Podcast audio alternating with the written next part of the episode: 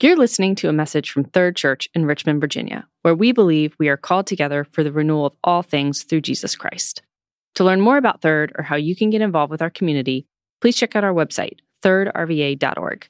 That's T H I R D R V A.org. Thanks for listening. Our scripture reading today is from 1 Samuel and 2 Samuel. Let's pray uh, as we open the, God's Word. Heavenly Father, again, we ask for your blessing, for your Holy Spirit to open our eyes, soften our hearts, give us ears to hear. Lord, that uh, your word would become alive and that we would become alive as we obey and follow you. In your name, Jesus. Amen. Okay, the first reading is 1 Samuel chapter 18, the beginning. After David had finished talking with Saul, Jonathan became one in spirit with David and he loved him as himself. From that day, Saul kept David with him and did not let him return home to his family. And Jonathan made a covenant with David because he loved him as himself. Jonathan took off the robe he was wearing and gave it to David, along with his tunic and even his sword, his bow, and his belt. And then jumping ahead to uh, chapter 20, verse 30. Saul's anger flared up at Jonathan, and he said to him, you son of a perverse and rebellious woman, don't I know that you have sided with the son of Jesse to your own shame and to the shame of the mother who bore you? As long as the son of Jesse lives on this earth, neither you nor your kingdom will be established. Now send someone to bring him to me, for he must die. Why should he be put to death? What has he done? Jonathan asked his father. But Saul hurled his spear at him to kill him. Then Jonathan knew that his father intended to kill David. Jonathan got up from the table in fierce anger. On that second day of the feast, he did not eat. He was grieved at his father's shameful treatment of David. In the morning, Jonathan went out to the field for his meeting with David. He had a small boy with him, and he said to the boy, Run and find the arrows I shoot. As the boy ran, he shot an arrow beyond him. When the boy came to the place where Jonathan's arrow had fallen, Jonathan called out to him, Isn't the arrow beyond you? then he shouted, Hurry, go quickly, don't stop. The boy picked up the arrow and returned to his master. The boy knew nothing about all this, only Jonathan and David knew. Then Jonathan gave his weapons to the boy and said, Go, carry them back to town. After the boy had gone, David got up from the south side of the stone and bowed down before Jonathan three times with his face to the ground. Then they kissed each other and wept together. But David wept the most. Jonathan said to David, Go in peace, for we have sworn friendship with each other in the name of the Lord, saying, The Lord is witness between you and me, and between your descendants and my descendants forever. Then David left, and Jonathan went back to the town. And finally, out of 2 Samuel chapter 1, verse 25. David took up this lament concerning Saul and his son Jonathan. How the mighty have fallen in battle Jonathan lies slain on your heights. I grieve for you, Jonathan, my brother. You were very dear to me. Your love for me was wonderful, more wonderful than that of women. This is the word of God.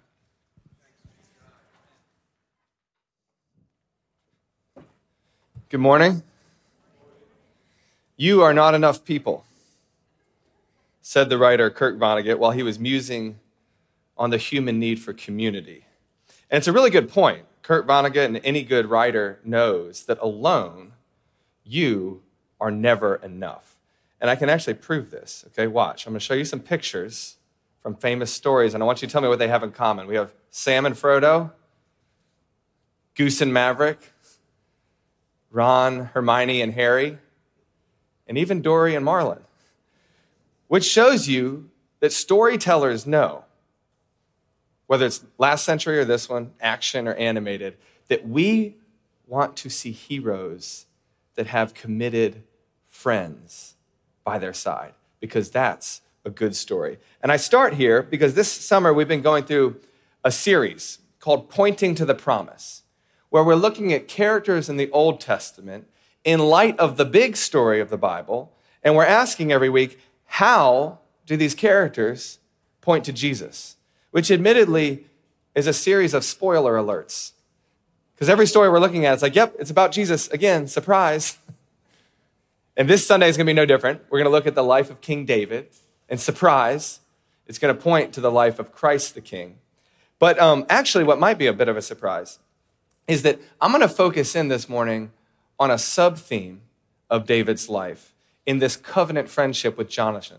We just read the passage on it. Now, I'm focusing in here because this is actually a growing theme throughout the Bible. And we've actually passed by it already in some of the characters we've looked at.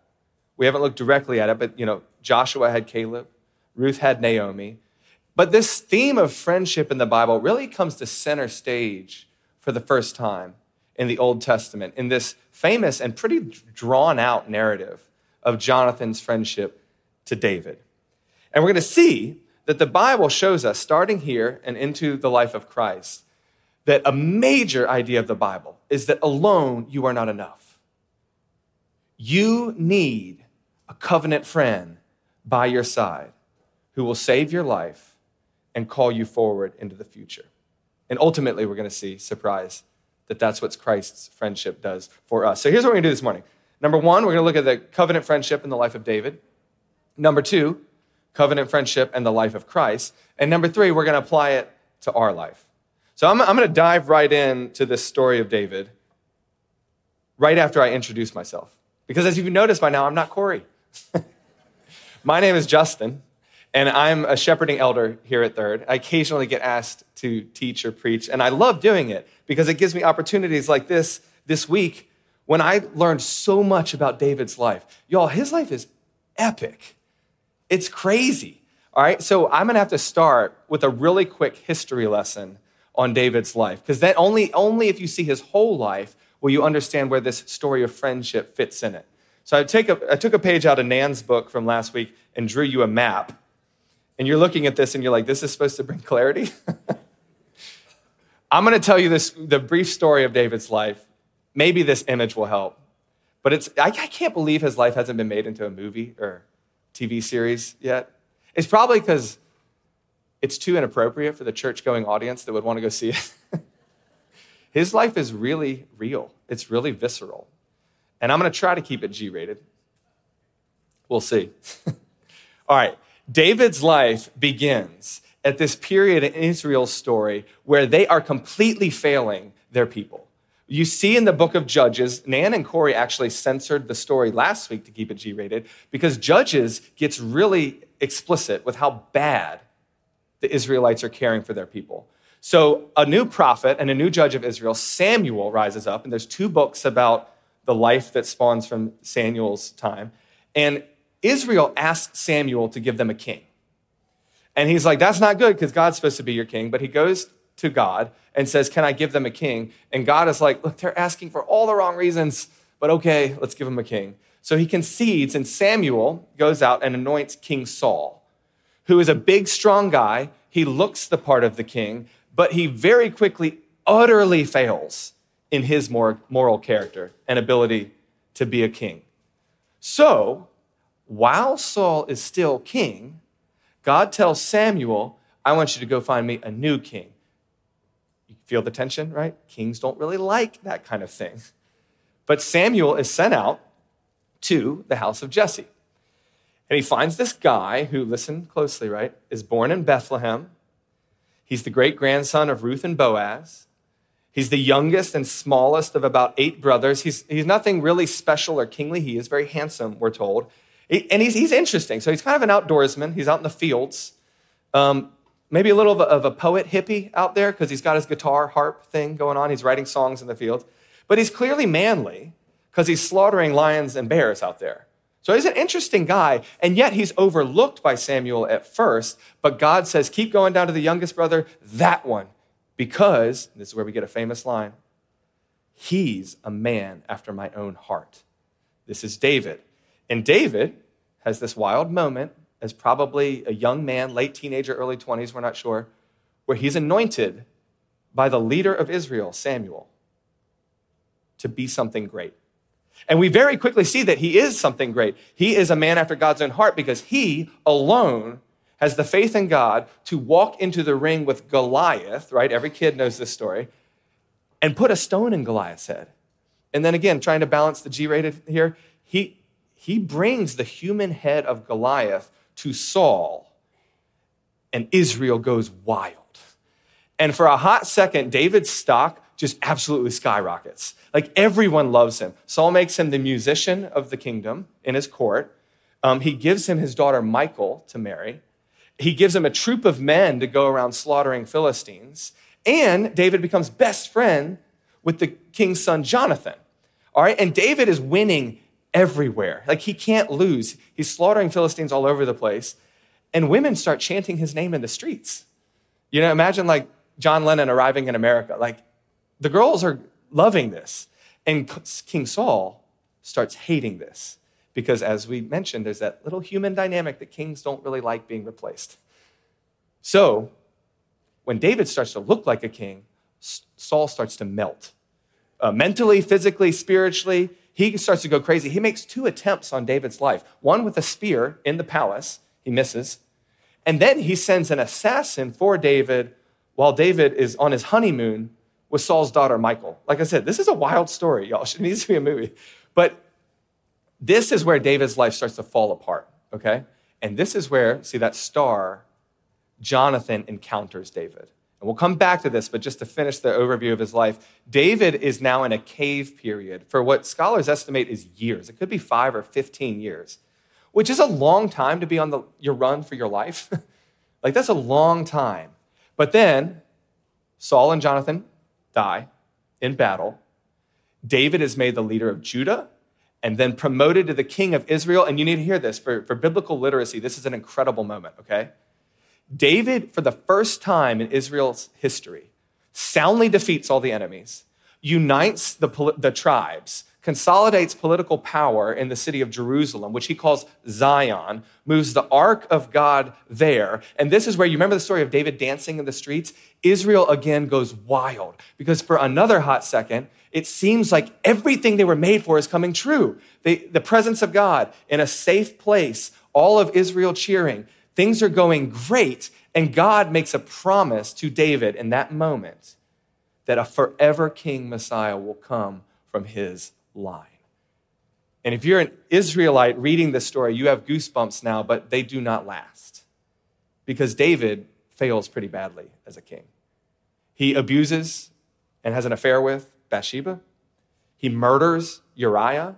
His family, there starts the incest happens, murder happens. He's on the run again for his life from Absalom. And as you'll see in the chart, he kind of barely recovers. He does reinstate his kingship in Zion and passes peacefully power to his son Solomon. But he dies as famous for his sins as for his successes. And that's the life of King David in a nutshell. Thanks for staying with me. You made it through the history lesson, okay? But you need to understand that because here's the thing. When, when David encounters Jonathan, we know that he will go on to become royalty. David does not know this. David is on the run for his life. And in order to understand that moment, I want you to think about your life for a second. Think about this, okay? If you're like me and like most people, there's probably some point in your life where you felt like, I've got some promise. Maybe the Lord didn't literally anoint you, but you, maybe it was like when you got married or when you first had kids. Maybe it was some high school football glory moment. Maybe it was when you started a job that you thought was going to make your life, that you thought, the Lord has something for my story. But then, again, if you're like me and most people and David, life begins to get very complicated and difficult. And it might be mental illness, it might be physical illness, it might be trauma or your marriage falling apart or difficult children or the job not working, or it might be all of the above. But you start to think, oh my gosh, I had such promise and now everything is falling apart. It seems like the world is out to get me. That's where David encounters a friend. And spiritually speaking, I just want to note this morning, this is spiritually true of us, right? If you've been to church, if you've been around Sunday school, you've been around third, that you might be vaguely aware that a promise has been made to you, Ephesians 1 4, that you're chosen. You might be vaguely aware that God has adopted you to be sons and daughters of the true king. That's Galatians 4 5. You might be, have heard that he is working your story and the story of the world, all the sufferings and all these tragedies for your good and his glory. That's Romans 8 28. But sitting here on a regular Sunday morning, usually we feel much more like a frail, vulnerable, fugitive on the run for life, much more than we do like future kings or queens living in an epic story. So did David. He was on the run. And that's where he finds a friend who lifts his head and literally saves his life. So think about what happens to David here with Jonathan. I, am putting a, a few verses up. This story is very drawn out in the Old Testament, which shows the writer wants us to notice, okay? Jonathan, 18:1, is simply loves David. He loves him like his own soul. This is repeated a couple times in the story. But so much so, it's, it's like more than a feeling, right? The song by Boston. Um, he, I, I, I, quoted it as Bon Jovi in the last service, and I was so embarrassed. it's Boston. It's more than a feeling. Jonathan actually covenants with David. He makes a promise to him. He says, David, I'm here for you. I'm going to protect you. I'm going to look out for you. And he then goes on to risk his life in a major way for David. And this is the story that we read, right? So the way he does this is he goes into the court of the king, Saul. And mind you, catch this key fact Jonathan is the eldest son of King Saul, the heir apparent, right? But he goes in and fights for David. And he says, Don't hurt David. David, David has done nothing to you. And Saul says, You son of a perverse and rebellious woman. You can imagine what the actual English translation is. And then he throws a spear at him. He tries to kill his own son. Luckily, Saul misses again. Jonathan runs out into the fields and has this complicated arrow system. But what is happening is Jonathan is sending a signal to his friend run for your life. My dad will kill you. And they have this beautiful moment, frankly, where they hug, they embrace, they weep, they confess their love and friendship to each other. And that's the last time they'll see each other. David runs, his life is saved. Jonathan will go on to die in battle, paving the way for David to become king. And David will say this incredible line about Jonathan later in his life that his love was greater than that of a woman, which is just the Old Testament way of saying that friendship like that is one of the greatest pleasures in life. It's one of the high water mics in life. And if you're, okay, to summarize that, listen, Jonathan, the guy that should have been king, makes a covenant with little old David and his death eventually paves the way for David to become royalty. If you've been around church or Sunday school and you're a nerd like me, you are hearing the echoes of another story. But not everybody is a nerd like us. So let me make it really clear. Ready? This story sounds a lot like Jesus' friendship to us. All right? We actually read this passage about two or three months ago. Corey preached on it, John 15 where Jesus gives a famous speech at the Last Supper to his disciples on friendship. And he says in it this He says, I do not call you servants, for servants don't know what their master is doing. I call you friends, for I've told everything the Father has made known to me to you. And greater love hath none than this, that a man lay down his life for his friends. You didn't choose me, but I chose you.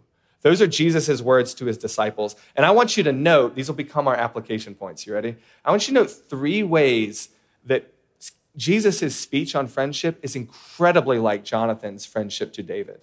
One, vulnerability. All right, so Jesus says, Everything the Father has made known to me, I've made known to you. There's just full disclosure. That's the difference between an employment relationship and a friendship. Friends talk, right? You, you turn your life inside out, you tell each other everything. If you read the full story of Jonathan and David, these words are in the mouth of Jonathan twice in the passage. He, said, he says, says to David, Everything Saul, I, like, I know what my father Saul is thinking. I will tell you, I will protect you, I will look out for you. It's, it's, it's incredible. The words are repeated almost verbatim. So there's vulnerability. Point two, there's commitment, okay? This is ultimate vulnerability. Actually, the Latin root of the word vulnerable means to be capable of being wounded. And right, Jesus is talking about his disclosure to his friends on the night before what? He goes on to die for them. And he says, Greater love hath none than this, that a man give up his life for his friends. This is ultimate commitment. Likewise, Jonathan almost takes a spear for David and then gives up his, he would have been the next king. He gives up his kingship. And then, point three, so it's committed vulnerability that leads to kingship, that leads to royalty. Jonathan's death paves the way for David to become king. And likewise, you remember Jesus' death on the cross. What does he say to the thief? join me this day in my kingdom in paradise. I pull this out this morning because I, want to, I want to show you that this is a huge, flashing, pointing sign to the promise of covenant friendship in our life. Covenant friendship is not actually just a subplot of the Bible, it is an enduring theme of the story of scriptures, which means it should be an enduring theme of our life. Because Jesus is the ultimate covenant friend. And if our goal in life is to become imitators of God, all right, that's Ephesians. If we're, if we're supposed to become more and more like Jesus, it necessarily means that we become more and more like a friend. What does that look like in our life? Well, we're going to follow those three things. How do we do vulnerability? How do we do covenant commitment? And how do we call each other forward into royalty? All right, so let's go through those. First, vulnerability. One night, this was many years ago, I'm talking with a close friend of mine in my living room. And we were interrupted by a phone call where we found out that a mutual friend of ours that we had known fairly well had become addicted to prescription painkillers. And so badly that he was actually starting to steal them from other people's houses. And when we got off the phone that night, we remember thinking, what was not, the question in the room was not like, how did this happen? Because actually, you and I, we all know that men and women fall in private long before they fall in public. And each of us has the capacity for incredible failure. The question on our tongues that night was Is there anything that you're not telling me? Are you hiding anything? Why? Why was that the question in the room that night? Because all of us have the capacity to live behind the fig leaves. It is so easy. And I say fig leaves because, right, if you're familiar with Genesis, this is the story of friendship that's ticked off at the very beginning of the Bible. Adam was told by God, it's not good for you to be alone, which is a funny thing for God to say to Adam because God's standing right there, right? It's like being on a date with your wife and like, hey, this is really great if I weren't so lonely. It's a strange statement, but God is telling Adam, you, you're not enough. Actually, we're not enough. You need other people to experience me the way you were made to experience me. So God gives Adam Eve. And for a bright second in Genesis 2, they are, they are naked and unashamed. That's the idea that they're fully known by each other and God and fully loved. That's the paradise we're meant for. But what happens in the fall, remember the first thing that happens after Adam and Eve sin is they start to hide from each other, fig leaves, and they start to hide from God behind bushes. So what I'm saying is that the life of fallen people like you and me, who are out in the caves and don't live G rated lives, is that we are prone to hide. And that might be burner accounts or secret usernames. That might be private browsing windows. That might be your own addiction that you haven't told. It might be your own trauma you haven't shared. I don't know what it is. I just know that you and I and David and everybody else in the world will melt when we hide our sin. You remember King David wrote, When I remained silent, my bones burned within me because we were made to be known and loved anyway. That is vulnerability. And that's why, with my friend in the room that night, we asked each other this crazy but beautiful question Is there anything you're not telling me? And I remember this moment because we both said, No, you know everything. And that was the product of a hard fought relationship of disclosure. But it's probably the most important thing that you can do in your life. So I just want to ask you do you have anybody in your life like that, that knows you fully? Obviously, just quick note telling everything to just anyone is the sign of relational unhealth, not health, okay? So I'm not saying go around telling your deepest, darkest secrets to everybody, but Jesus had a few people to whom he said, I've told you everything. David had somebody named Jonathan in his life who knew that his life was falling apart. So not everyone needs to know everything, but someone needs to know everything. Do you have somebody like that? If you don't, I want you to consider this morning, after this service, send a text message to somebody or ask them to coffee.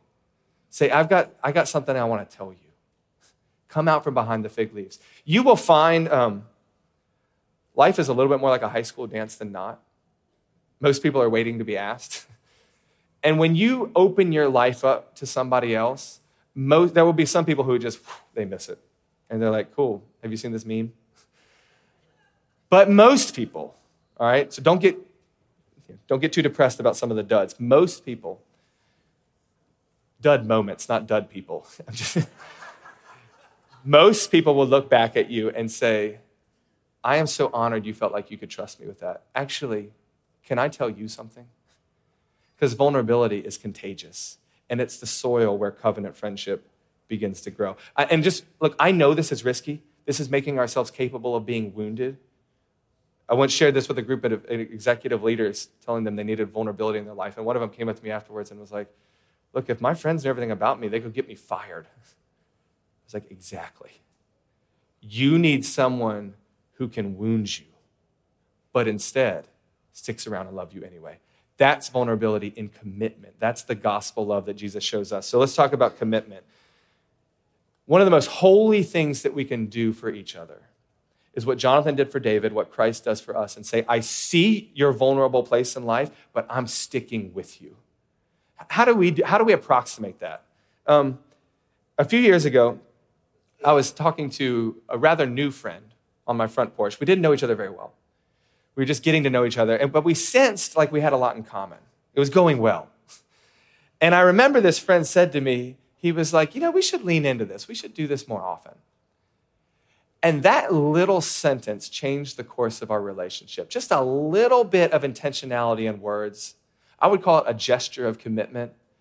And remember, God made the world through words, right? And then he passed on that creative power to Adam and said, You name the world. And I'm saying that just because our words, your words, have incredible power to create different realities, different futures. And when we use them to signal commitment or love to a friend, like David and Jonathan did in the field, incredible things happen.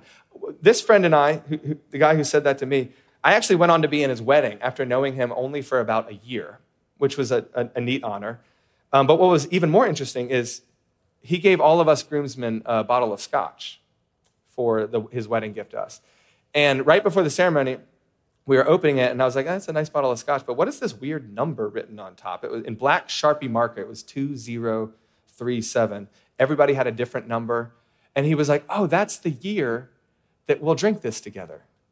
2037. This was like in 2015 or something. I can't remember. I was like, "Whoa, that's an incredible demand on my life." This guy assumes that we'll still be friends in two decades, and it was all, like I was not asked.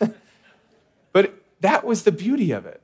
Like, isn't that incredible? This, this, this guy was like, yeah, I, we'll have cave periods, we'll have tough things, we'll have tragedy, but why don't we stick around and keep doing this? Um, you hear that echo in Jesus' words? I choose you. You see that in Jonathan's actions to David? I'm gonna, he, he, didn't, he doesn't just love him as his own soul, he makes a covenant to him. And what I'm saying Hear this clearly if you hear nothing, if you hear nothing else this morning. That is the gospel of Jesus Christ. He knows you fully in all your vulnerability, and what? He sticks around to love you anyway. That's incredible. That is good news. And that's exactly what we do when we work on deep, committed, vulnerable relationships with each other. We embody the gospel of Jesus in real time and in real places. So I'm saying, think about gestures of commitment. This is not marriage. You can still lose a lot of friends in life and still be relatively healthy. And it's not necessarily a covenant and you know where you sign a contract in blood, but maybe I'm open to it. I'm kidding. I'm just saying, in a, in a world where relationships are more like disposable cups than anything else, we could use a little more, not less, covenanting. So maybe it's giving a friend tickets to a concert a year from now. Um, maybe it's giving them a, a bottle of wine saying, let's share this. Maybe it's saying, Let's meet for coffee once a month. Whatever it is, figure out how to gesture commitment because you need vulnerability over time. Lastly, friends call us forward into kingship. Um, many of you know, though some of you may not, I went through a period uh, many years ago when I was a young lawyer where my life fell apart in anxiety and panic. And it was one of the most difficult times of my life. It was my cave period. It was not G rated. I had a long stretch where I couldn't sleep unless I had a drink or medication. And I remember sitting with my wife, Lauren, at a table during that time. It was, we were out to dinner. And I remember saying to her, I feel like I had such promise. But now I think my, I'm just going to end up in an insane asylum. or worse. And I remember Lauren's answer to me that evening was, I don't believe you. And I look back on that time in my life, and I think Lauren's covenant friendship to me in that time was that she did not believe the future that I predicted, where everything falls apart. She clung to the future that faith predicted, where everything comes back together. And the power of her friendship in that time was what I see as the glory of covenant friendship, like Jonathan or like Jesus. Most of us won't take a spear for each other, most of us won't get hung up on a cross for each other, but the power of somebody beside you who says, I see the vulnerable place you're in. I see the world you think is falling apart, but I believe in a different story, and I will hold your hand and walk with you towards it. That's an amazing gift that we can give to each other. To say to each other, you think you're headed for death in the caves, but your future is royalty. You're a future king or queen. What royalty, king or queen? This, this is because David's life becomes a major, major theme of the Old Testament. Because as Jonathan dies, David rises to kingship. And look, the Bible is really clear that David's kingship is not great, right? We went over this. There's Bathsheba, Uriah, all his problems with Absalom. He is a failed king in many ways. But think back to that bright moment in Zion where the people of God come together, God is there, covenanting with them in a city that they're destined for.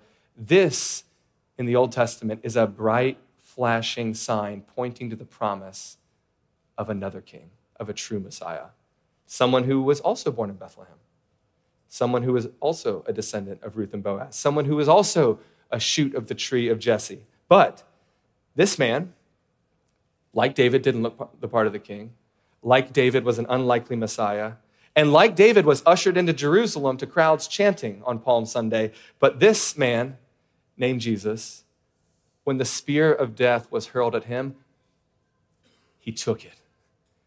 He died on the cross. And by the way, all his friends abandoning him died alone without friendship. The death that you and I and David and everybody else in the world deserved. Jesus took the wrath of the Father King on our behalf so that we could become friends with God again. Jesus died for you. Why? Because greater love has none of this that someone lay down their life for their friends. I want you to hear the beautiful story of the whole Bible this morning. Jesus actually likes you. He actually loves you in all your messed up life, and He's bringing the world together, though you think it's falling apart. Behold, your true Jonathan. And behold, the real King David, your friend, the king who is calling us forward, whose death paves the way for our royalty. Church, that's good news. And we can rest and celebrate in that this week. So I'll close saying, I don't think I'm exaggerating when I say that covenant friendship like that makes ordinary life sacred because it calls us out of the caves and into kingship and royalty. So we'll, we'll know that we're working on this major theme of the Bible when we look more like AA than a social club because we're vulnerable. But yet we stay committed to each other and arms over each other's shoulders. We walk towards a future that we may not see yet, but is real. That's the kingdom of God. Let me pray for you. Lord, may we do that. May we be imitators of you. May we be Jonathans and Davids to each other. May we take care of each other. May we make us vulnerable. Lord, I, I, right now, all of us live in our own hiding in our caves, but Lord, bring us out to each other. Teach us your commitment. And let us walk with great faith into that kingdom that you promise. Amen.